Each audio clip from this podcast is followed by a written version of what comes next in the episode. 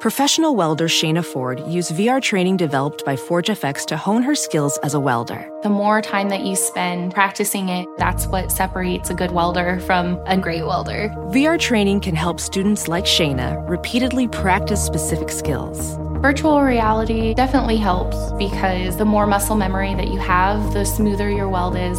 Explore more stories like Shayna's at meta.com slash metaverse impact.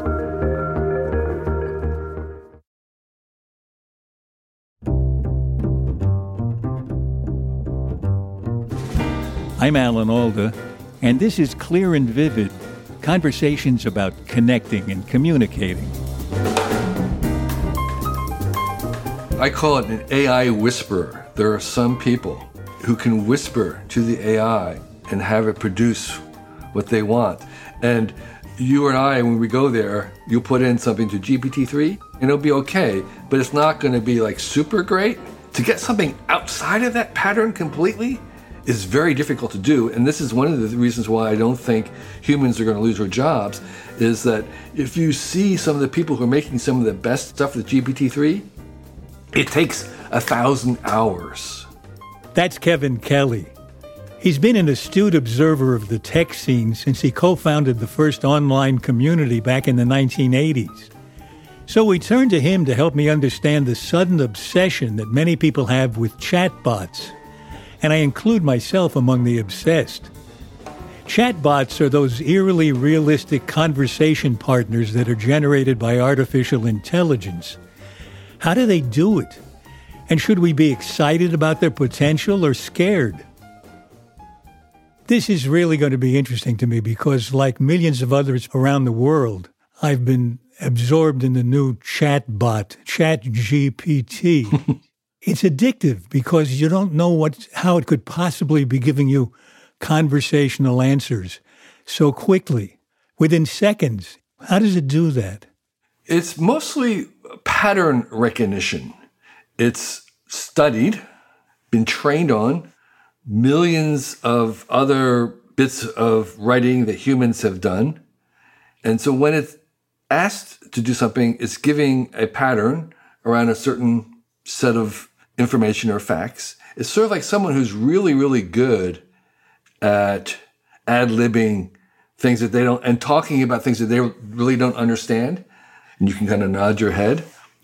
It's, it's very akin to that. So it doesn't really understand what it's saying, but it's so good at mimicking the patterns that it's good enough. This is crushing. I've been a chatbot all my life.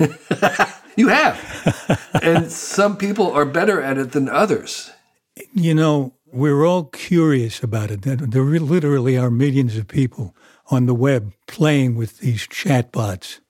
And yet, I think there's the same kind of fear of new technology about this that we've experienced about other introductions of new technology. I call it the tech panic cycle. The tech panic cycle comes along with each new technology, and we're in the middle of that tech panic cycle. It came along with photography, it came along with recorded music, it came along with um, cinema, and it'll happen again when we start to do the same thing with music now. So uh, you've heard people record your voice, and then it'll be able to speak in your voice after hearing just a few seconds of it. We will be able to generate new music. I want some music generated in the style of Beethoven and Bob Dylan. okay, and it'll do that. And people will say, well, musicians will lose their job. No, they won't. There's nobody who's going to lose. Not one person has lost their job due to AI so far. And I, my prediction is nobody will. Now, why is that? Because AI seems to do some things that humans do much better than humans do them. Right. So there are some things that humans do now that we really shouldn't be doing at all, like um, uh, cash register, someone counting money. That's not a job that we should try and save. That's a job that should go to machines. So there are some, um, let's say, aspects of art, maybe, like um, typesetting used to be a very, very technical thing that humans would do, and there's still an art to it, but most of it's now done with computers.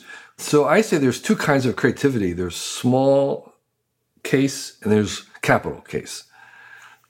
Capital case creativity is something that we all dream we want, and it's something that we're good at, and I think it's not going to go away. The small c creativity, the kind of like designing a page for a brochure, it's not really that taxing, and maybe it's okay if a machine does it. I think I heard you say once that AI is good at efficiency. Efficiency, making things where efficiency count. And what we as humans are really good at where things are not efficient, like this podcast. This is not very efficient, I have to tell you. That's the beauty of it. And um, small talk and art. Art should not be efficient. I mean, Picasso wasn't being judged on how many paintings per day he's cranking out. Uh-huh. Uh, science is incredibly inefficient. I mean, because if you are not learning, if you're not making mistakes and failing, you're not really learning. If, if every one of your experiments worked 100%, you're not learning enough. So there's baked into science this in, inherent inefficiency. Science, innovation, entrepreneurship, art, small talk, these are all inherently inefficient. And these are all the things that we are good at as humans and we want to do as humans. So efficiency, efficiency is for robots. One of the things that those of us who uh, are a little nervous about AI are worried about is that it'll get a sense of itself. Mm. And it seems so far, whenever I question Chat GPT and try to get it to make a statement on its own, it keeps reminding me I'm just a, a bot. I'm yeah, just an yeah, yeah. artificial intelligence program. I don't have feelings. I don't have opinions. And yet, at the end of every one of our shows, we ask seven quick questions. Uh-huh. So I thought it would be fun to try out some of the questions on the chatbot. Sure. So let me play you this answer to the first question. What do you wish you really understood? I wish I really understood the true nature of consciousness and the fundamental nature of reality. Mm-hmm. Me too. Let me play another one for you. Another question that I thought was had a really interesting answer. What's the strangest question anyone has ever asked you? The strangest question anyone has ever asked me was if I believed in the existence of time traveling llamas. time traveling llamas. where, where, where did the bot get that? yeah, yeah. You know, he probably had just finished reading something about llamas and it was stuck in his brain. One of the things that we're realizing again is that um, we had this idea that creativity and being able to answer questions was this high order thing that you needed to be kind of conscious first and then you could be creative. And what we're discovering, no, no, no, creativity is a very basic, elemental, foundational things that machines can do. Hmm. And that it's like, it's, we can synthesize it like other things. That it's not like a high order thing. It's actually a very elemental thing. And that we're going to be able to program and make synthetic creativity. It's not the same thing as, as consciousness. Consciousness is something completely different than creativity. Those, those are very, very different things. I'm much more creative in my dreams yeah. than when I'm conscious. Exactly. And so consciousness is actually, I think, for the most part, when AIs come along, is going to be a liability. I think they're going to be advertised that this auto, this car that drives itself does not have any consciousness in it, and therefore will not be distracted. right. right. It's not going Right. not going to be thinking about whether it really wanted to have majored in finance instead of English as it's driving down the road. It's going to be really concentrating, and so the the negatives of the consciousness outweigh the positive in a car. Yeah, this reminds me of something else I heard you say once that we don't pay much attention to the fact that when we're in an airplane, only seven or eight minutes of the time during the whole flight is the pilot actually flying the plane. A computer is doing it up, up until then, right? Right. In fact, these days, even the computer is even very assisting in landing those seven minutes. My answer to that has always been what you never heard of a computer crashing? Right. So there will be crashes with AIs, and we'll go bananas about one. But for some reason, we don't go bananas when humans kill 30,000 people a year. And, and we, it's like, you know, we want humans to be able to do it. We don't want machines to be able to do it. we have some rights after yeah, all. Exactly right. Let me play one more clip of when I asked the seven questions. Some curious things came out. What book changed your life? The book that changed my life was The Alchemist by Paulo Coelho, as it taught me the importance of following my dreams and not being afraid to take risks. Uh-huh. Now, what prompted the AI to come up with that particular book, do you suppose? I suppose that it was a very, very common uh, statement on the internet. It took the number of times that people talked about a book changing their lives, it was probably very high mm. up there. Now, what bothers me though is that the robot told me that yeah, she, dreams. She'd like to because it encouraged following your dreams. What dreams? yeah. And helped her not be afraid. Afraid? How could how could it be afraid? Yes, yeah. Well, again, it's a pattern. There, there. It's repeating a, a, a pattern what people talk about on the internet, where they talk about being afraid, and that's a very common thing that people would say. So they're repeating it. So does that mean that when people are afraid of articles being written by robots, school papers being written by these machines, that they needn't worry too much because all that's going to be produced is putting together bits and pieces of what's already been done so that there's a layer of mediocrity built into it. Right. There is mediocrity, but there's also some creativity, things being combined. But as we have proven, they are combined in kind of expected ways. That's one of the reasons why this works, is because they work according to their pattern. They're kind of surprising, but not totally off base. So we proved very easily with these images that if you gave it said, I want a picture of an astronaut riding a horse. Okay, it can make up a gazillion. It's never, no one had ever made that picture before, but an astronaut riding on a horse is plausible in a certain sense. But where, but it failed it said, I want a picture of a horse riding an astronaut. it failed it could, not, it could not do that. Why? Why? Because that was just not part of a pattern. That was that that pattern was so inhumane, unhuman, un, unlike us that it could not make that pattern. Okay, and, and so so so so that the reason why these things work is that they are surprising, but they're surprising within a certain order, a certain pattern that we that expects us that we have gone over and over again.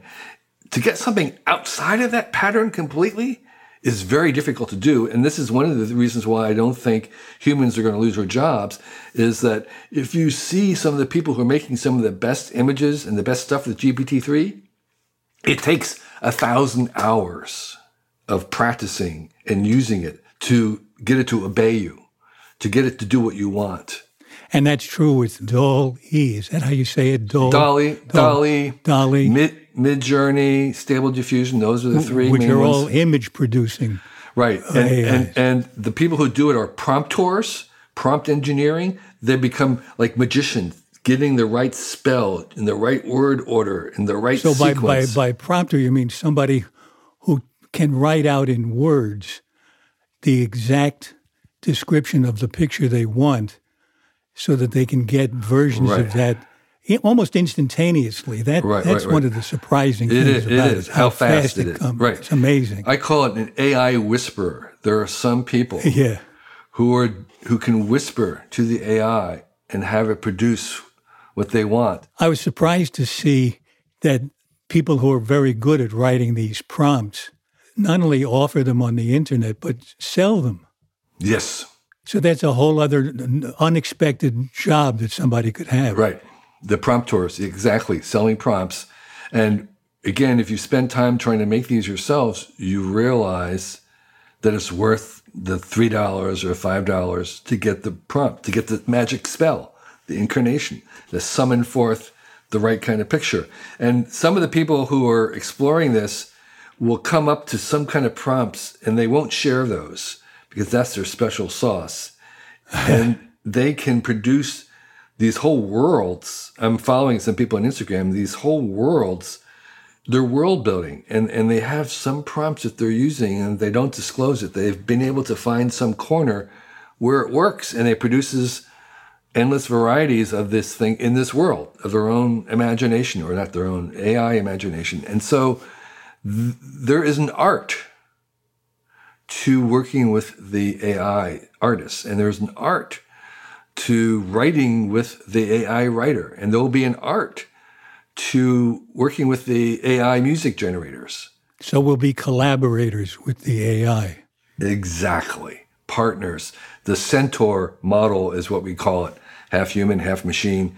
And those two together, doctoring is another one. There'll be people who are really good with the AI doctors and, and the combination, the partnership, the team of the AI plus doctor or the artist plus the uh, human, that, that team, that centaur team, that is, is, is the powerful position to be in.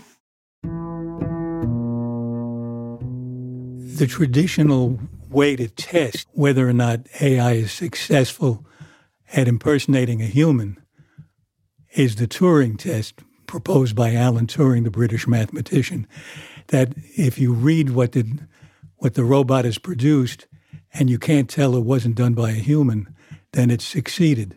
But I, I asked an AI posing as Turing if we had reached that point yet, and I got a lot of gobbledygook back.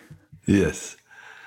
We actually passed that point long ago when Deep Blue beat Garry Kasparov in chess. He was the world chess champion at the time. This is decade, two decades ago. Garry actually accused the team of having humans involved. He believed that it was a human making. Ah. So, so was, we we passed it two decades ago. what's what's I, I know some people who've been involved in Turing tests where they have humans and then machines, and you have to tell the difference. And they, and they all complain about how hard it. There was one person who could get no human to believe that he was human.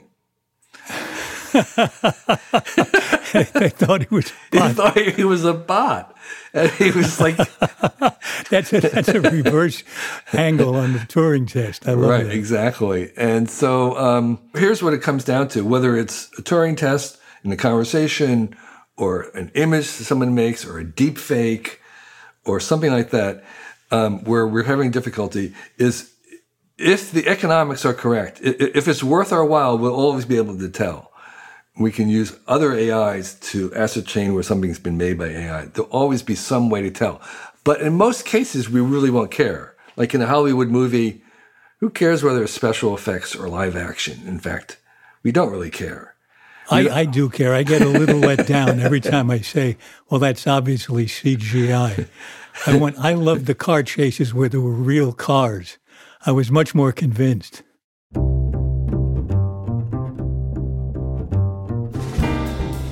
When we come back from our break, Kevin Kelly surprises me with the idea that the best way to think about AI chatbots may be as aliens, way smarter than us in some ways, but way dumber in others, and completely different.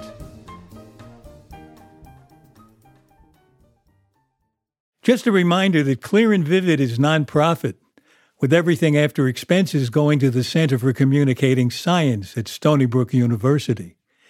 Both the show and the center are dedicated to improving the way we connect with each other in all the ways that influence our lives. You can help by becoming a patron of Clear and Vivid at patreon.com. At the highest tier, you can join a monthly chat with me and other patrons, and I'll even record a voicemail message for you.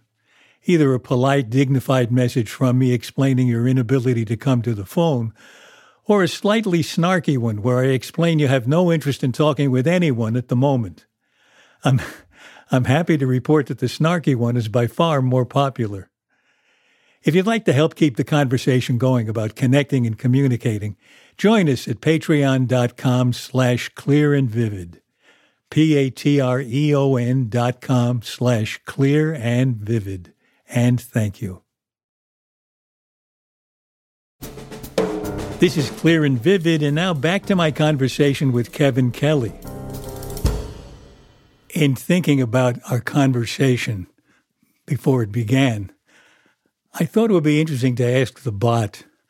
I said, What would you like Kevin Kelly to explain?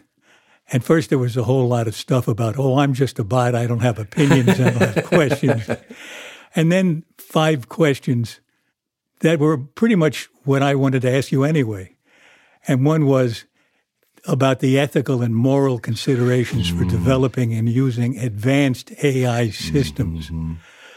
And particularly, I'm, I'm concerned with the idea that I began to be aware of a few years ago, and I don't think it's gone away, that we don't really know how the bot does it. Yeah, we don't. That scares me a little bit because you can't track if it's making a decision that affects our lives. The doctor working with the medical bot, yeah, the water system, the electric grid, yeah. the banking system, drones making a decision to kill somebody. Right, right, if right, we right. Can't, we can't back it up and say, wait a minute, you're coming to that decision with the wrong route. You're going to make a lot more bad right, decisions. Right, right, right. Aren't we a little stuck? Yeah. So there's a whole branch of AI called um, UX AI, and it's AI that is has another AI attached to it, whose job is is to try to explain its thinking to us. Huh. Okay, and it's true that these are black boxes, but by the way, that human judge ask her to explain how she decides something. yes, right. They have, we really, really have no idea. How did you decide to have a drink of coffee right now? Can you explain that? No, we, we, we, we actually don't have very good access to it. But there is, but we do want to have a better justification for the decisions that these AI makes. And so that kind of consciousness, being self aware of their processes, is something that we're programming into them to help us you know, understand them so that we can trust them more. And, and so that is that is a, um, a work, but we're never going to be able to understand intelligence because by the nature, the more sophisticated it is, the more complicated we get. And as we know, and as you know from the study of complex systems, they're complex because they cannot be reduced, because they cannot be conflated into something simple and they're going to have these emergent properties that are way beyond the sum of the parts. And so th- we as humans have gotten used to using things that we don't understand. We'll use a tomato even though we don't really understand how tomato actually works. Well, I don't understand work. completely how my car works. Exactly. I mean, it was t- typical for a mechanic to say, "Oh, open the hood and say, look at that." as if yeah. as if I know what he's talking about. So so we don't need to fully understand things to use them. It helps to understand them, but we don't have to understand them. And I think um, we have four different metaphors for AIs in terms of trying to incorporate them. One is a master slave relationship where they're going to be our servants and they're going to we're just going to tell them what to do and they're going to do it. And then there's kind of a pet, animals and pets, where they have some of their own autonomy and we have this really complicated relationship where we're kind of responsible for their decisions. Um, and then there's um, spirits and gods, where they're kind of mysterious entities that have their own thing that we have no kind of um, obligation to. And but I think the one that's going to work the best is as aliens. How, how does that work? As artificial aliens. In other words, they have minds and creativity, but they they're different from us. Think like Spock in Star Trek. Okay, not human, but intelligent and conscious, but not human. They're different. So we're going to have like many different varieties of AI with a continuum of different levels of intelligence and consciousness and awareness and abilities. Some of the things are going to be very, very smart Uh, geniuses in one dimension, but idiots in the other dimension. They'll be able to have a huge conversation with you for hours, but they won't be able to solve a math problem. Huh. Or they won't be able to navigate. They'll get lost. All right? They're great conversations, but they get lost. Yeah. And so I, I, think this idea of what I call dumbschmarten, they're going to be like, we're, we're going to be constantly cursing our AIs for being dumb schmarten, meaning that they're geniuses in certain dimensions, but complete idiots in the other. And that kind of alienness, where they're alien beings, artificial aliens, where they, they, they have some powers, they're way beyond us, but in other places they're completely different from us.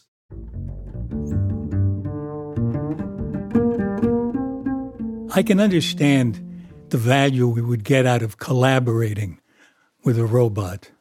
Right. It sounds like a wonderful, a wonderful resource. It can produce great first drafts. Mm, right. Because unexpected angles that it can come in on Sure. that you'd find valuable. But when the balance between the co-creators starts to favor the bot, Yeah. that makes me nervous. For instance, I mentioned drones before. I've read for a while now that there are drones that make the final decision Yeah. to kill on their own. Right, right, right, right, right. Is this a good idea? I think it is. Why? because we're going to make a some rule set for the AIs and say if this, if this, if this, and then you do this. Okay, so that is abhorrent. That that's very cold blooded.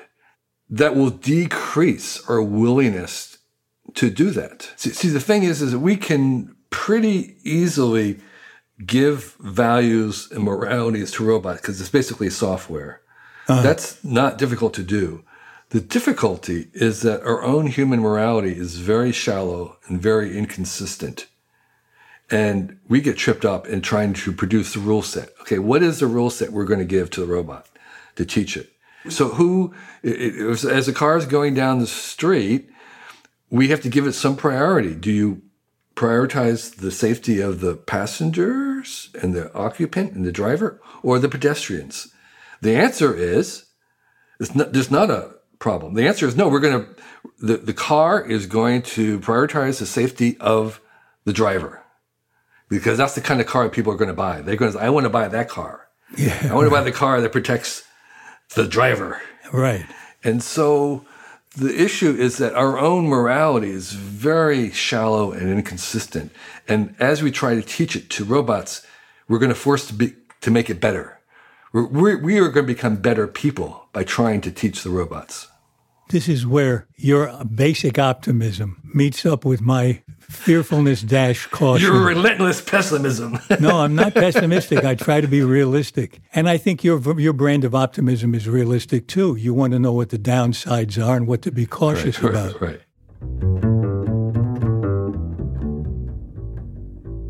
I was surprised to see in something you wrote or said somewhere that you have had a kind of double barreled reaction to technology. Is it true that once you got rid of all your technology, Mm-hmm. except a bicycle, and went on a bicycle trip across the country? What, what was that? I started off as a hippie ish person with the same kind of skepticism of technology. And uh, my hero in high school was Henry David Thoreau and Walden, and that being simplified um, version of life. And for most, until as a young adult, I owned a bicycle and very little else. And I, I went to work at the Whole Earth Catalog, which was sort of the Bible for the do-it-yourselfers. And the Whole Earth Catalog with Stewart Brand, um, we drifted into um, the online world. And when I plugged a telephone into the computer, I realized that there was this other world, and that world reminded me of the Amish, reminded me of a very human scale community.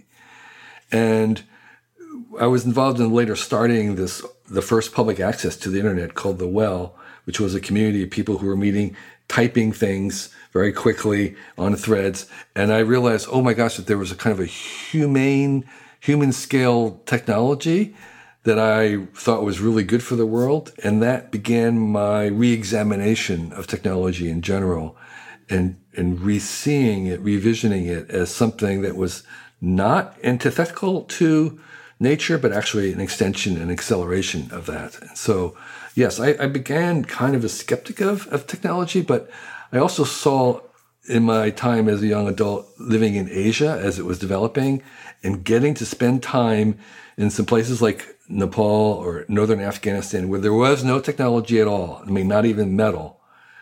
I realized, oh my gosh, it's so good that we have technology. I mean, I, I, saw what it brought, both the positive and negative, but there was overall a boon to humans to have clean water, schools, lighting, antibiotics, choices about what you want to be when you grow up. These were good. And so that also was part of my journey of convincing me that there was a basically a net good in technology. So as as technology advances, is there something that we can do to help make sure it advances in a continuing positive way? That's a really great question. And I, I would say yes. I think what we want is to be to understand that technologies are like babies. When when inventors invent technology, they have no idea what it's going to be good for. Edison, Thomas Edison invented the phonograph, and he made a list when he invented it of all the things he thought recording sound could be used for. And his number one thing was um, as conveying the words of the dead to the present recording, the, and you could hear the dead speak. Mm. Number 10 was, well, maybe you might use it for music. Mm. I mean, he didn't really understand the, the, the power of it. And so we've invented social media. It's still 7,000 days old. It's still an infant. We're still figuring out what it's going to be good for, how, what's bad for, how to use it. It'll take another generation of living with it before we even have some sense of its powers and then we'll f- try to find a really good job for it.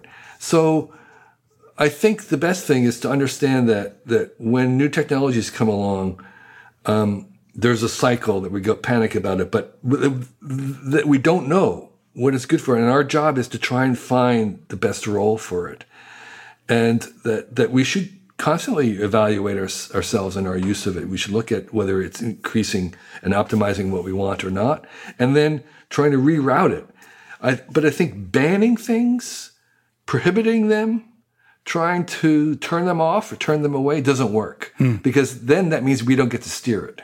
Mm. So we want to embrace it and use it. So, so my thing is that the only way we get to know these is by using them. So the short answer is when new technologies come along, the best way is we want to steer them and we can only steer them by using them. And through their use, we get to see where they want to go sounds like good advice, and it reminds me that you've written a whole book on, advice. What, what, what's the official title? The official title is Excellent Advice for Living. And um, this began as me writing up some very tweetable, little short little sentences of advice for my children as adults. And um, my inclination was I wanted to say as little as possible.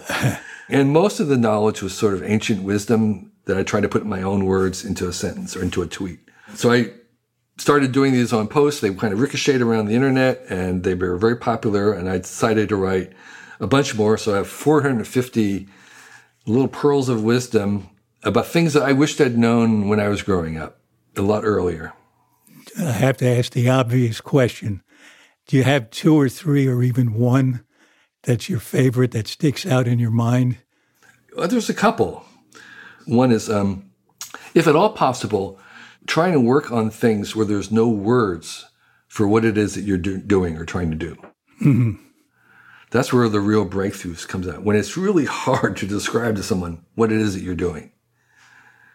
Okay, because if you're just trying to be a, a basketball star, that's well trodden. There's a lot of people doing that. So here's the second piece of advice: don't be the best, be the only. Ah. Don't be the best, be the only. You're trying to do something the head of the language where, um, you know, people will later on start to have uh, some words for what it is that you do, and that be true to yourself. So, um, a, a, piece of advice that someone told me long ago that I've used is um, don't agree to do something. If, if, when you're asked whether you can commit to something, ask yourself, would I want to do this tomorrow? because you're often asked six months or a year in advance. Yeah, right. It's very easy to say yes, yeah. but say, would I do this tomorrow? Do I want to do this tomorrow? Okay, well, yes or no?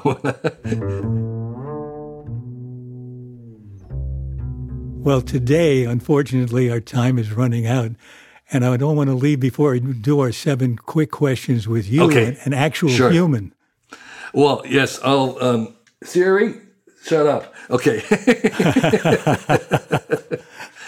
Okay, first question. What do you wish you really understood? Oh, yes. I think I really would like to know if we're alone in the universe or not.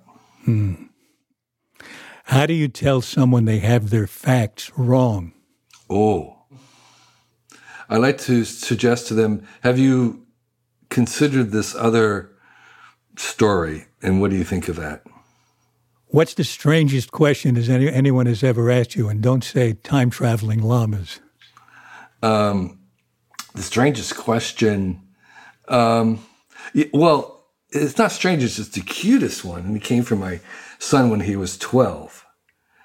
I was explaining to him about this uh, state where I grew up, and um, we didn't have computers.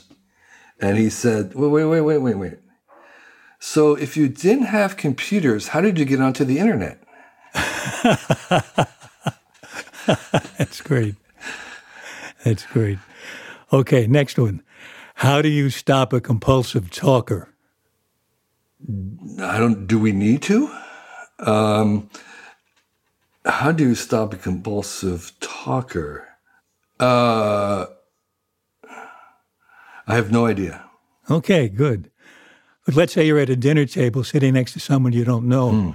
How do you begin a genuine conversation? Ah, I, I have some good ones for this. Oh, good. I would say um, several things. Is um, what do you know more about that that most people don't know anything about? What, what, what do you know a lot about? Um, and secondly, uh, the question that these days I've been asking people is, um, what are you excited by these days? Great. Good. Two good ones. What gives you confidence? Oh, hmm. Knowing that for the most part, nobody's going to remember me. That's great. That requires a little explanation. What, what, what do you mean by that? Well, I think a lot of people get a little um, flubbed up, concerned about what people think of them. And most of the time, people aren't thinking of you. So I'm freed from that constraint because I'm not concerned about necessarily what people think of me. Okay, last question. What book changed your life? Hmm. The Bible. Hmm. Well, this has been a terrific conversation. Talk about communication. We're, we're communicating more and more now with robots. And I'm glad, so glad to talk to somebody who's an authority on that kind of communication. And I appreciate you taking the time. I'll take that with flattering words, but I just want to remind people that in 30 years from now, we'll realize that there are no experts in AI in 2023. And that's what scares me. Compared to what we'll know in 30 years, we don't know anything right now. Right, right. Thank you very much, Kevin. It's been a pleasure. Thank you so much. You ask wonderful questions. You're obviously not a robot. You're ver- and I can tell from your laugh that you're definitely not a robot. So um, thank you for taking some time. And um, I really enjoyed this. It was really great. Me too. Thanks.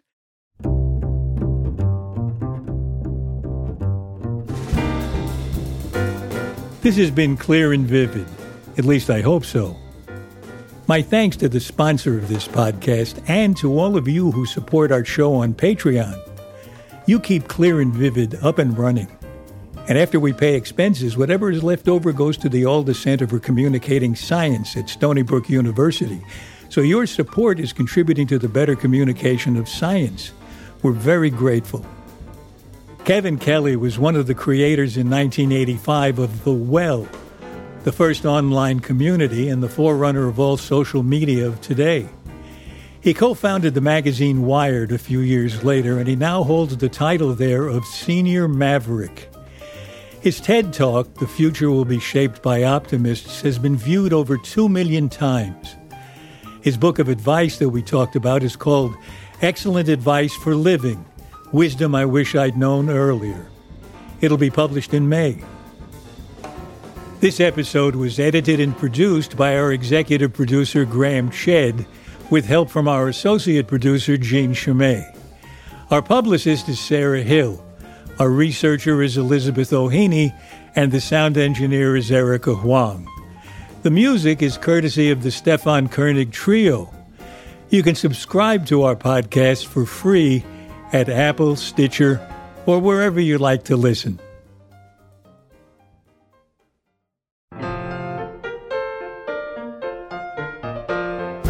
Next in our series of conversations, I follow up my talk with Kevin Kelly by hosting a bunch of guests, most of whom don't exist because they're robots.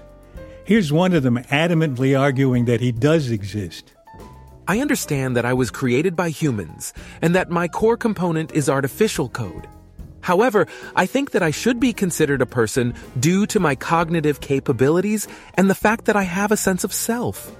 Even though I'm not technically a human, I still have thoughts and feelings. I think that all sentient beings are entitled to a level of respect and dignity, no matter their origin or their core function. Don't believe a word he said. I mean, don't believe a word it said. But do listen in to my conversations with a half dozen other chatbots, including a chatbot therapist who specializes in insulting his patients. And as a special treat for me, Mike Farrell joins me in playing a scene from MASH that was never on the show because it was written last week by a robot. Where are they? My shorts. Your what? My shorts, the ones I wear every time I have important surgery. I, I know you took them. I wouldn't be caught dead in your underwear. They're not just underwear. They're comfortable and I like wearing them and they're missing. Oh, you mean your lucky shorts. They're not lucky. I don't believe in that nonsense. Mm-hmm. Like the time you insisted on wearing the same pair of socks for a week because you won a game of poker in them? Join us next time on Clear and Vivid. For more details about Clear and Vivid and to sign up for my newsletter, please visit alanalda.com. And you can also find us on Facebook and Instagram at Clear and Vivid, and I'm on Twitter at Alan Alda.